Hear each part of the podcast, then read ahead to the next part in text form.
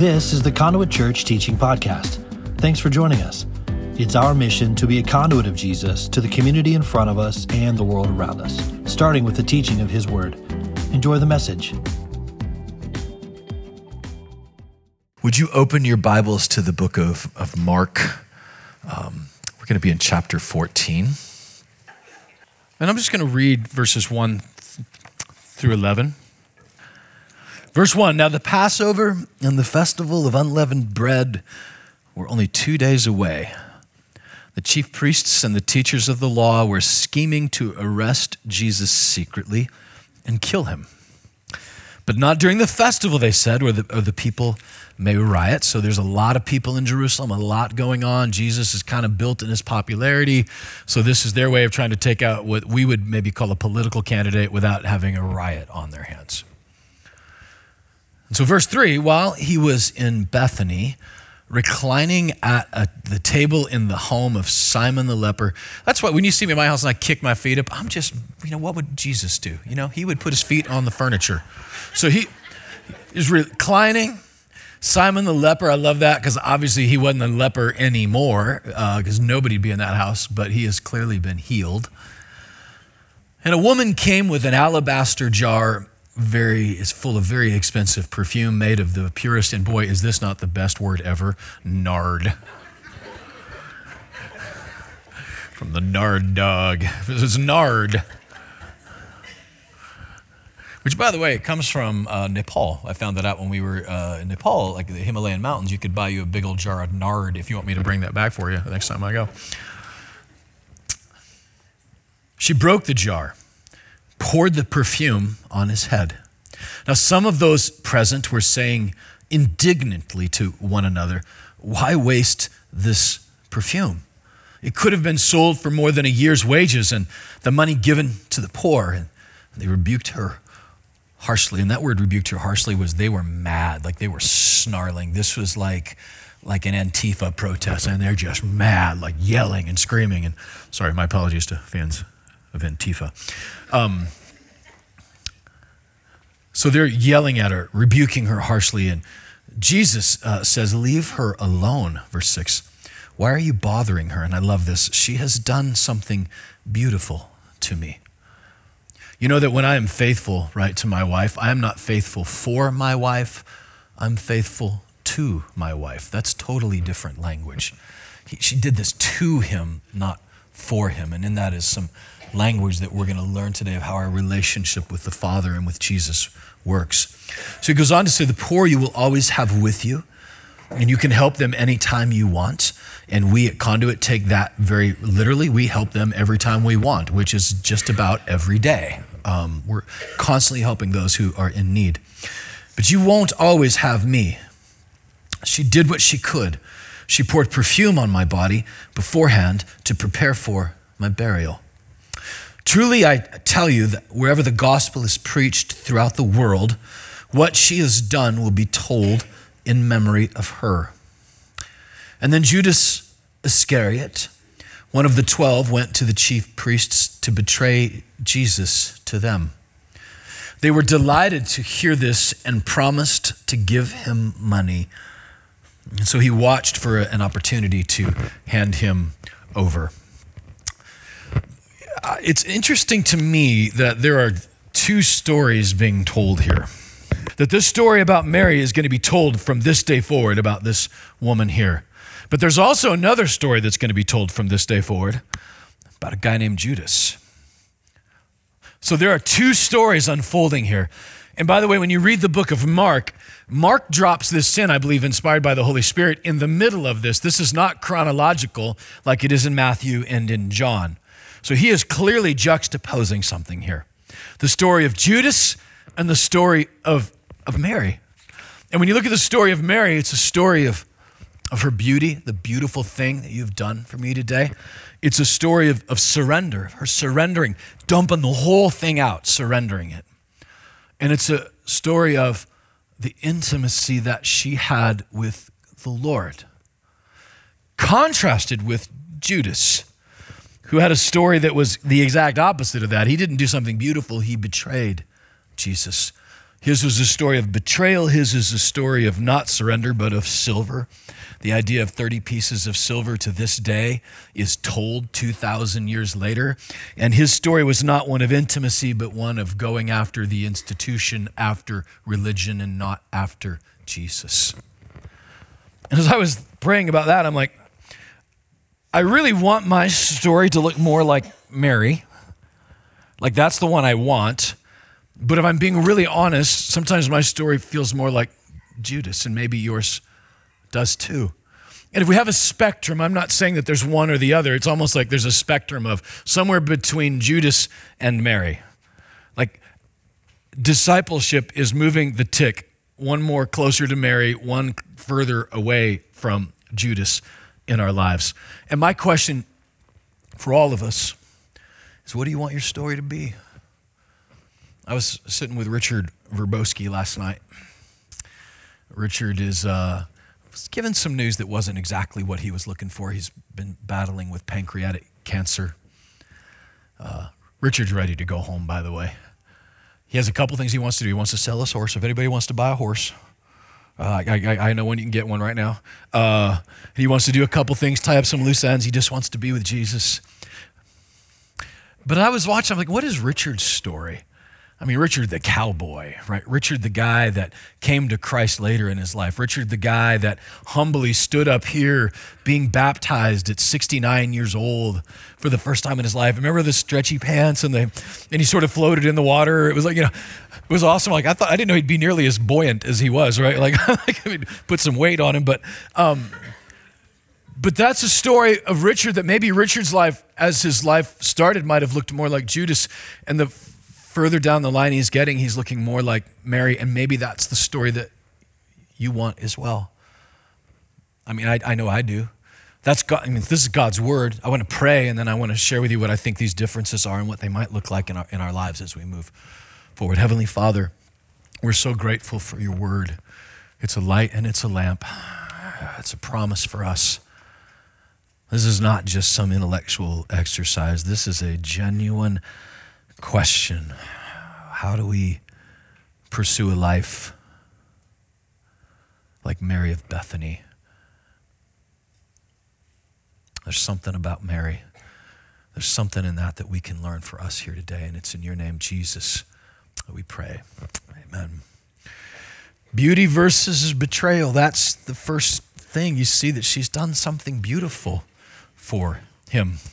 She takes this alabaster box. I used to represent a client in, in the 90s that I probably, I don't know if I can say her name right. Anyway, but she had a song made really famous called Alabaster Box. And if I'm being honest, I didn't ever really listen to that song because I didn't have to because we were busy booking shows. But, but I listened to it late, like, oh, that's actually a really beautiful song about this idea of this box that when it was broken, pouring this over his head and it, in the beauty of what she was doing, he says, he says that she's done something beautiful for me.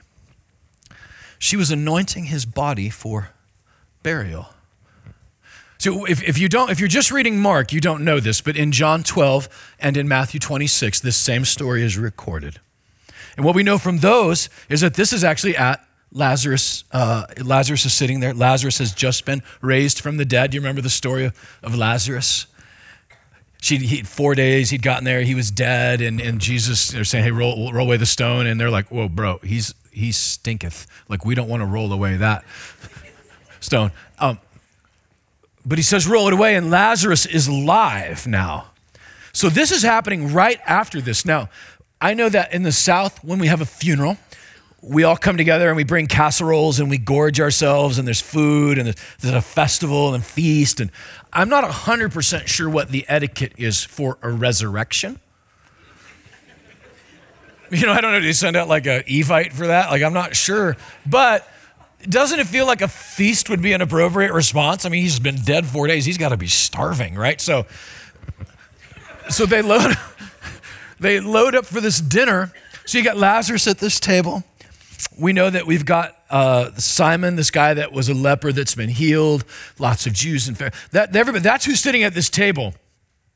And that's where Mary comes in. And we know that it's Mary who is the brother of Lazarus, okay? So imagine Okay, so Lauren, let's imagine your brother got dead, and then we so Jesus comes and raises him from the dead, which is a big deal, right? This is not like a small thing. Like it's pretty exciting, and you're kind of grateful about that. So it wasn't like some random woman walked into the store with a milkshake and poured it over his head like a YouTube prank. They weren't doing this for the TikTok. Like this was something that was about the beauty of what had happened in her life to bring it to Jesus. And it's interesting because by this point, most of these guys know that Jesus is going to die. In fact, John 11, uh, the, Thomas the disciple says, Let's go with him that we might die with him. This is not a news flash at this point.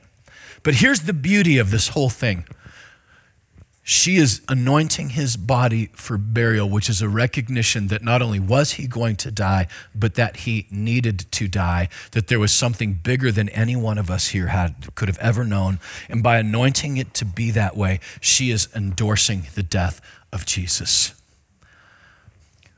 What was Peter's response, right, when Jesus says, I'm going to die? No, no way. You can't do this. I won't let it happen to you. And Jesus says, The thing you really are not looking for when Jesus is speaking to you, get thee behind me, Satan. But what he was saying to him was this Do You do not have the things of God in mind, but the things of man. And look, if, if my friend, you know, if, if Don, my friend, and he says, I'm going to die, I'm like, I don't want Don to die. I want, to, I want him to stick around. So Peter's response is not like out of left field, but Mary's response actually is out of left field because she is now saying, I know you have to die, and I am going to be okay with this. I'm anointing your body for burial. That was a beautiful thing that she had done for Jesus. And when she, you learn in John that she poured it over his head, right? She poured, that is how you anointed kings. When Samuel would anoint David as king, they would pour oil. So you, you know, you essential oil ladies, Edie, like this is how you made kings back then, right? This was this wasn't just a business model. This is how they anointed kings. Pouring it on his head, anointing his body for burial was a statement that said, by you dying, you're going to be the king. I'm anointing you as king. And in our lives, one of the most beautiful things we can do is when we admit that we needed Jesus to die. Without his burial, there will be no resurrection for any of us. Without his resurrection, no resurrection for any of us. So she was submitting to, she was literally the beautiful act of this. And of course, Judas's act was an act of betrayal. You know, was it for the money? I don't know. I mean, if it was for the money, let's be honest, he's not a very good negotiator. All right, she just dumps a year's salary. That's what they said this would have been worth. And he gets 30 pieces of silver. Not much. But here's the, the deeper point is when you're betraying somebody, the real motivation is about getting my will done, not his will done. Right? That's true in marriage. If I've betrayed my spouse, it's about my will, not her will. If I have betrayed my government, it's about me getting my will done. And so, what Judas was doing was betraying, saying, This is not my will, uh, this is my will. And so, he's asking Jesus to submit to his will, not submitting himself to Jesus' will. And if we forget for a moment that we don't know the end of this story, and by the way, if you don't know the end of this story, um, spoiler alert. In 2,000 years, the statute of limitations on a spoiler are up. So if you don't, I'm not really sorry. But Judas is about to betray Jesus a lot and he's going to die. Okay, so that's about how it's about to happen. We know that from hindsight, but in foresight, they didn't know any of that about Judas. He's just one of us. He gave up everything just like they did. He went and laid hands on people and healed people just like they did. And when I remember that, it's easier to make Judas a monster because now I don't have, I don't have anything in common with Judas. If, it's, if he's the monster, I can say I got nothing in common with that guy. But if I take a step back and I don't know the end, I actually I, I see a lot of myself in Judas. Because what I see is I have an agenda, I have my will that I want done. And sometimes those moments where I have betrayed Jesus to my agenda and not submitting myself to his agenda. Gang, we see that in politics all the time. We're seeing it on the right and on the left, which is not thy will be done, it is my will be done, and I'm going to attach your name to it. I'm betraying you to this, or I'm betraying you to that. Something really interesting happened in just the last year. Any Methodists in here this morning? You can open, you can raise your hands. yeah, we got one. God bless the Methodists, John Wesley. Great work around the world. But in just this last year, a split has been forming inside of the Methodist Church, very specifically about whether or not marriage should be between one naturally born man and one naturally born woman. And they did a big vote on this, and it was nationwide. And it was interesting because the vote didn't pass. And here's why it didn't pass because the African church, thousands and thousands of Africans, Methodists said no. And what was interesting was the conversations that were happening. And I've had these from my African brothers and sisters. Them telling me, why would you come here? How arrogant are you to come here and to tell me what my morals should be? Why is it that your culture gets to be the one that says what the culture should be nationwide? Interesting, isn't it? I mean, you want to talk about white privilege? Let's talk about white privilege. That's white privilege. I'm a white guy. I'm going to come over here and tell you that these are my morals and you have to bow to my morals. And what they're coming and saying is, we're just, and I love this. One of my friends in Kenya asked him about Bible and their knowledge of the Bible, and he said the most hilarious thing. It's like, Darren, these kids live in the slums. We give them a Bible and they read it.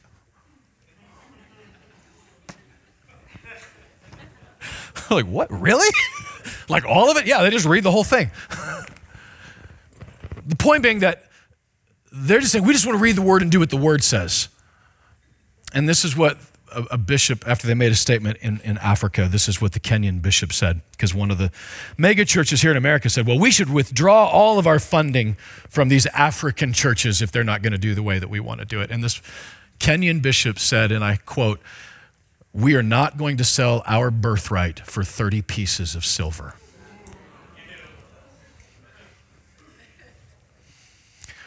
Wherever you land on the issue, okay, uh, you take it to the, to the Lord, you take it there. But when you go to, whether it's Africa, whether it's Nepal, whether it's Asia, and you have to admit that if I'm going to let the culture tell me what is right and what is wrong, I just have to ask whose culture is it and who gets to win, as opposed to saying, and uh, understandably, we'd bring cultural lenses to the scripture. I understand all of those conversations and arguments. But at the end of the day, we just have to do what Jesus says. And what does he say here in the word? And the only way we know what Jesus said is because of the word. That's the only way. And you have to admit that if you're saying something that Jesus didn't say in here, that we don't know that he said it, and you're making it up. Would you can be okay, if you admit it, that's fine, but at least you have to admit it that this is what we know if we're going to go to the word. And I know that's a big ticket one, and maybe some of you right now, your your uh, your butt cheeks are a little tighter. You're like, "Ooh, this makes me really nervous. I'm very nervous right now." Just relax. We love you. Hopefully, you love me. And say that Jesus. We're all taking this to Jesus. Right? We're all coming back to Him, saying, "What is Jesus saying?" And to relax, and say that I love you, and I hope you can love me. And say that we have to admit that uh, what I don't want to do is take my agenda to Jesus and betray Him to this new agenda, so that my will is done and not His and that is on matters across the board, not just in sexuality, not just in abortion, but also in our marriages, is in the way that we treat our spouses. It is in our own sexuality, whether it's you're married, there's the Bible has a lot to say about that. Don't betray Jesus to that. That's all I'm saying. The beautiful thing. What do I want my story to be? Do I want my story to be one of betrayal or do I want my story to be one of beauty? Do I want my story to be one of surrender or of silver? I mean, that's what she was doing when she poured it all out. She didn't come in there and spritz it. Uh, my, my son has, uh, he likes the cologne. like quite a bit. You know, hate the game, not the player, I don't know. But he, he'll come in with a spritz of this or a spritz of that. And, you know, and, and let's be honest, if you're a parent of a middle schooler, that's not a bad thing. right? You know what I'm saying? There are other odors that you could be battling, and I'm, I'll pick this one all day long. And like some Axe body spray. I mean, I'll, you know, I'll take it, whatever. But That's not what happened here. She didn't come in and just give Jesus a spritz and save some back for the rest of it. She broke it and poured the whole thing.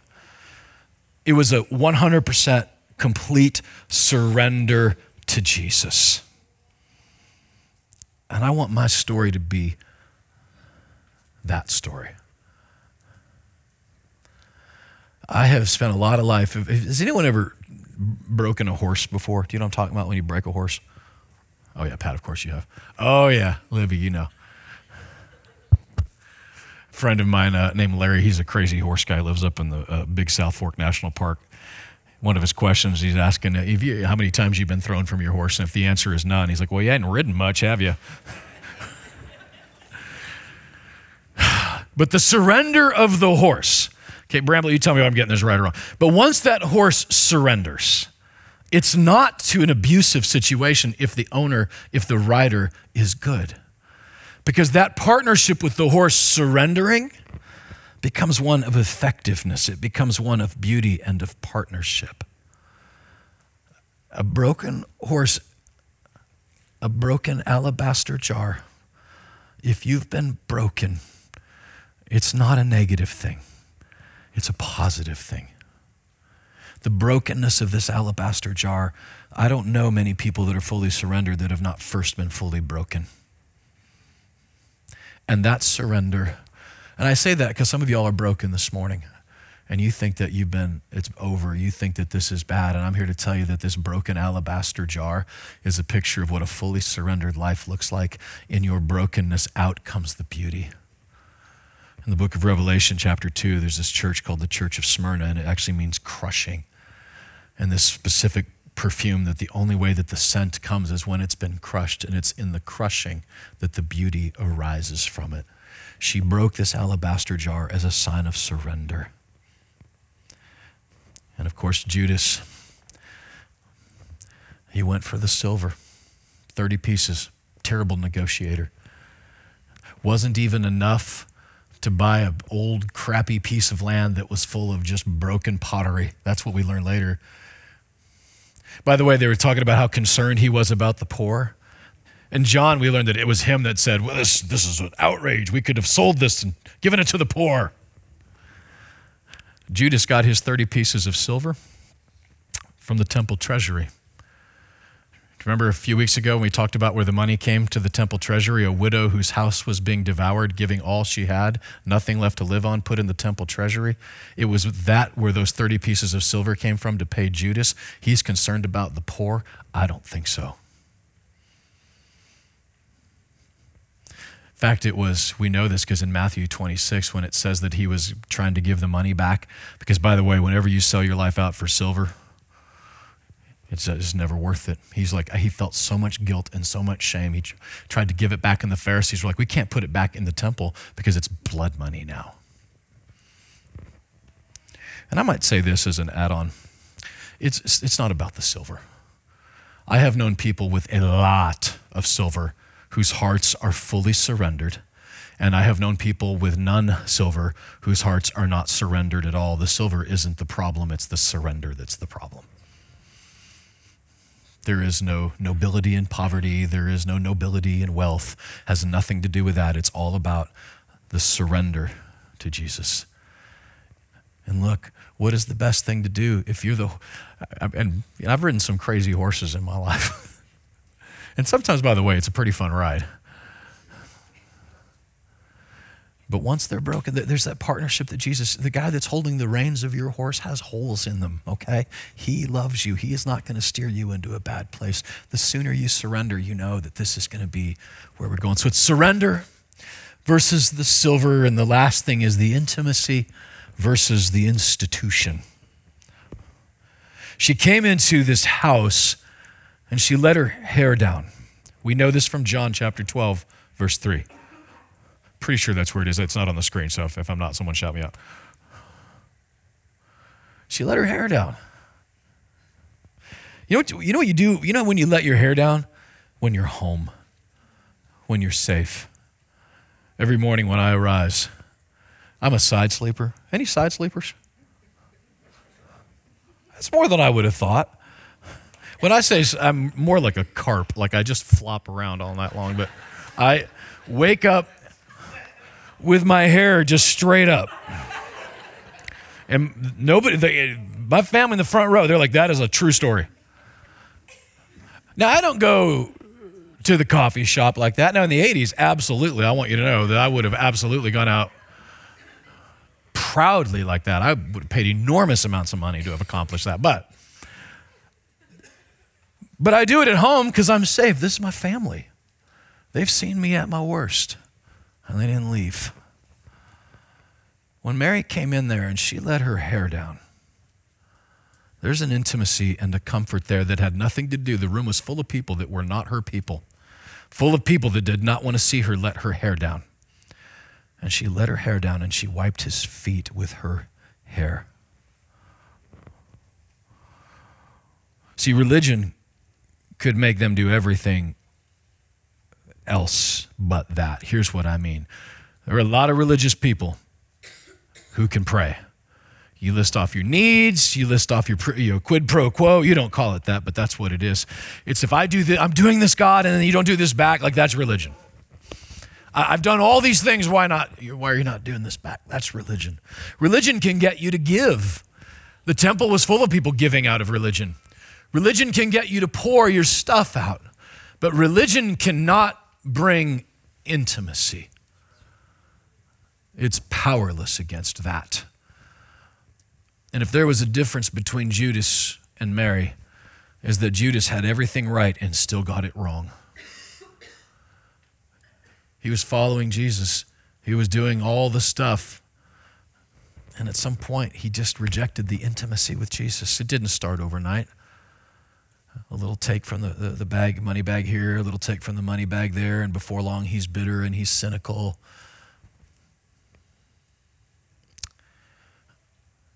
Intimacy with Jesus. How long has it been since you've experienced that? How long has it been, right? I've experienced like when we're uh, we're giving, we're ce- what we just did, we give into the poor. We're celebrating that. That's awesome. But how long has it been since you've really been intimate with the Father? The real acknowledgement of the desperation that without the work that Christ has done, without his funeral being interrupted, so to speak, without that, then my funeral will never be interrupted. And out of that is an intimacy that religion cannot. It just can't replicate it. I love this because it says that her story is going to be told. She anointed him for burial. There's almost like this acknowledgement that you're the king, but you're going to have to be buried. And for Mary, who just saw Lazarus, his funeral was interrupted. The realization almost that for my life to be interrupted, for my funeral, so to speak, to be interrupted, for my death to be interrupted, that Jesus is going to have to die, resurrect just as he told. She heard all the things that he had said. For some reason, for Mary, it was connecting quicker than for the others.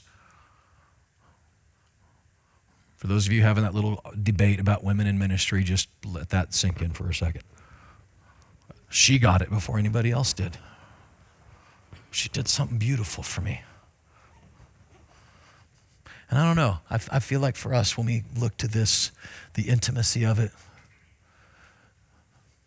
we could give every penny this church has right now away. We could build orphanages and we could build clinics and we can do amazing things and we could still miss the kingdom of God but in the kingdom of God.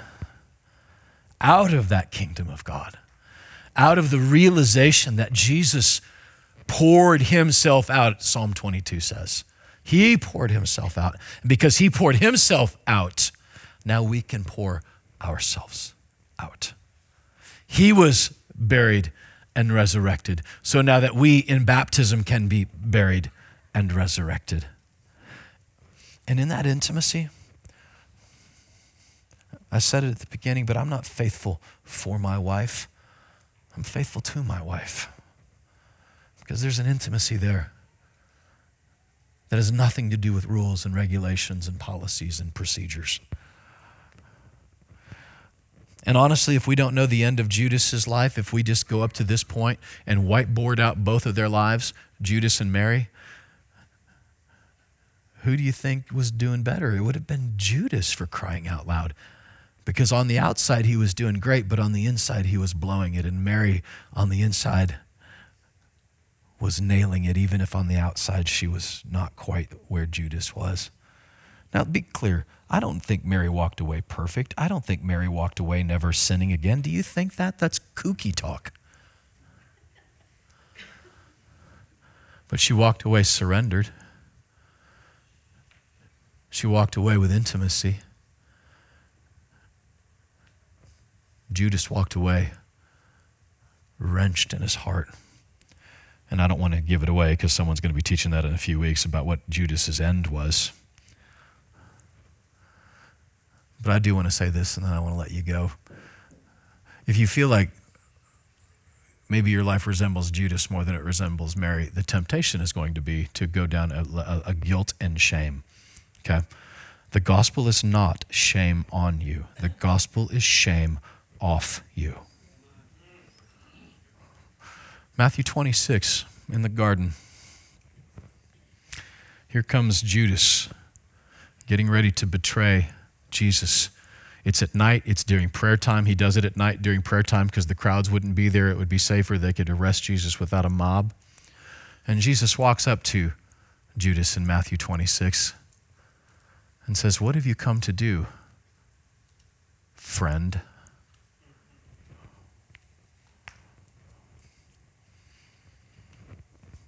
If you feel like your life resembles Judas, know this Jesus is, Jesus is looking at you and saying, Friend, His grace is aggressive, His grace is radical. His grace is amazing, and His grace is for you this morning. And I pray that you'll receive that grace this morning. That your life resembles Mary, but even if it doesn't, if it resembles Judas's more, know that Jesus is still inviting you to be a friend, and Jesus is still inviting you in. And His only request from you is to receive the finished work of the cross. His invitation to you is to say, Not my will be done, but thy will It's so simple. I'd love to make it harder because when it's harder, it's easier because I can keep score. Until you're at the end of the life and you've lost track and you don't know. You know what I love about Richard Verbowski? Laying at a place where he may not get to see the next few weeks or months. He knows that Jesus wasn't keeping score anymore. he knows that he's not going to stand before Jesus with a scale of good and bad he's going to stand before Jesus with empty and holds hands and saying, Well done, my good and faithful servant, enter in. And I want all of us to experience that as well. Stand to your feet. I want to pray for you. The gospel is that good, you guys. The gospel, when I realized what Christ did in my surrender to Him, I no longer am trying to keep rules and regulations and policies and procedures. I just am trying to be faithful to Him in the same way that I'm faithful to my wife. Somewhere there is a contract that we signed. I, was it a contract, a thing? I don't know. We signed something. Marriage license, one of those things. That is not why I'm faithful to her because I signed a thing. I'm faithful to her because I love her. And our faithfulness to Him comes out of our love for Him, not out of an obedience. That's called a boss. That's not what you got. You got a Savior.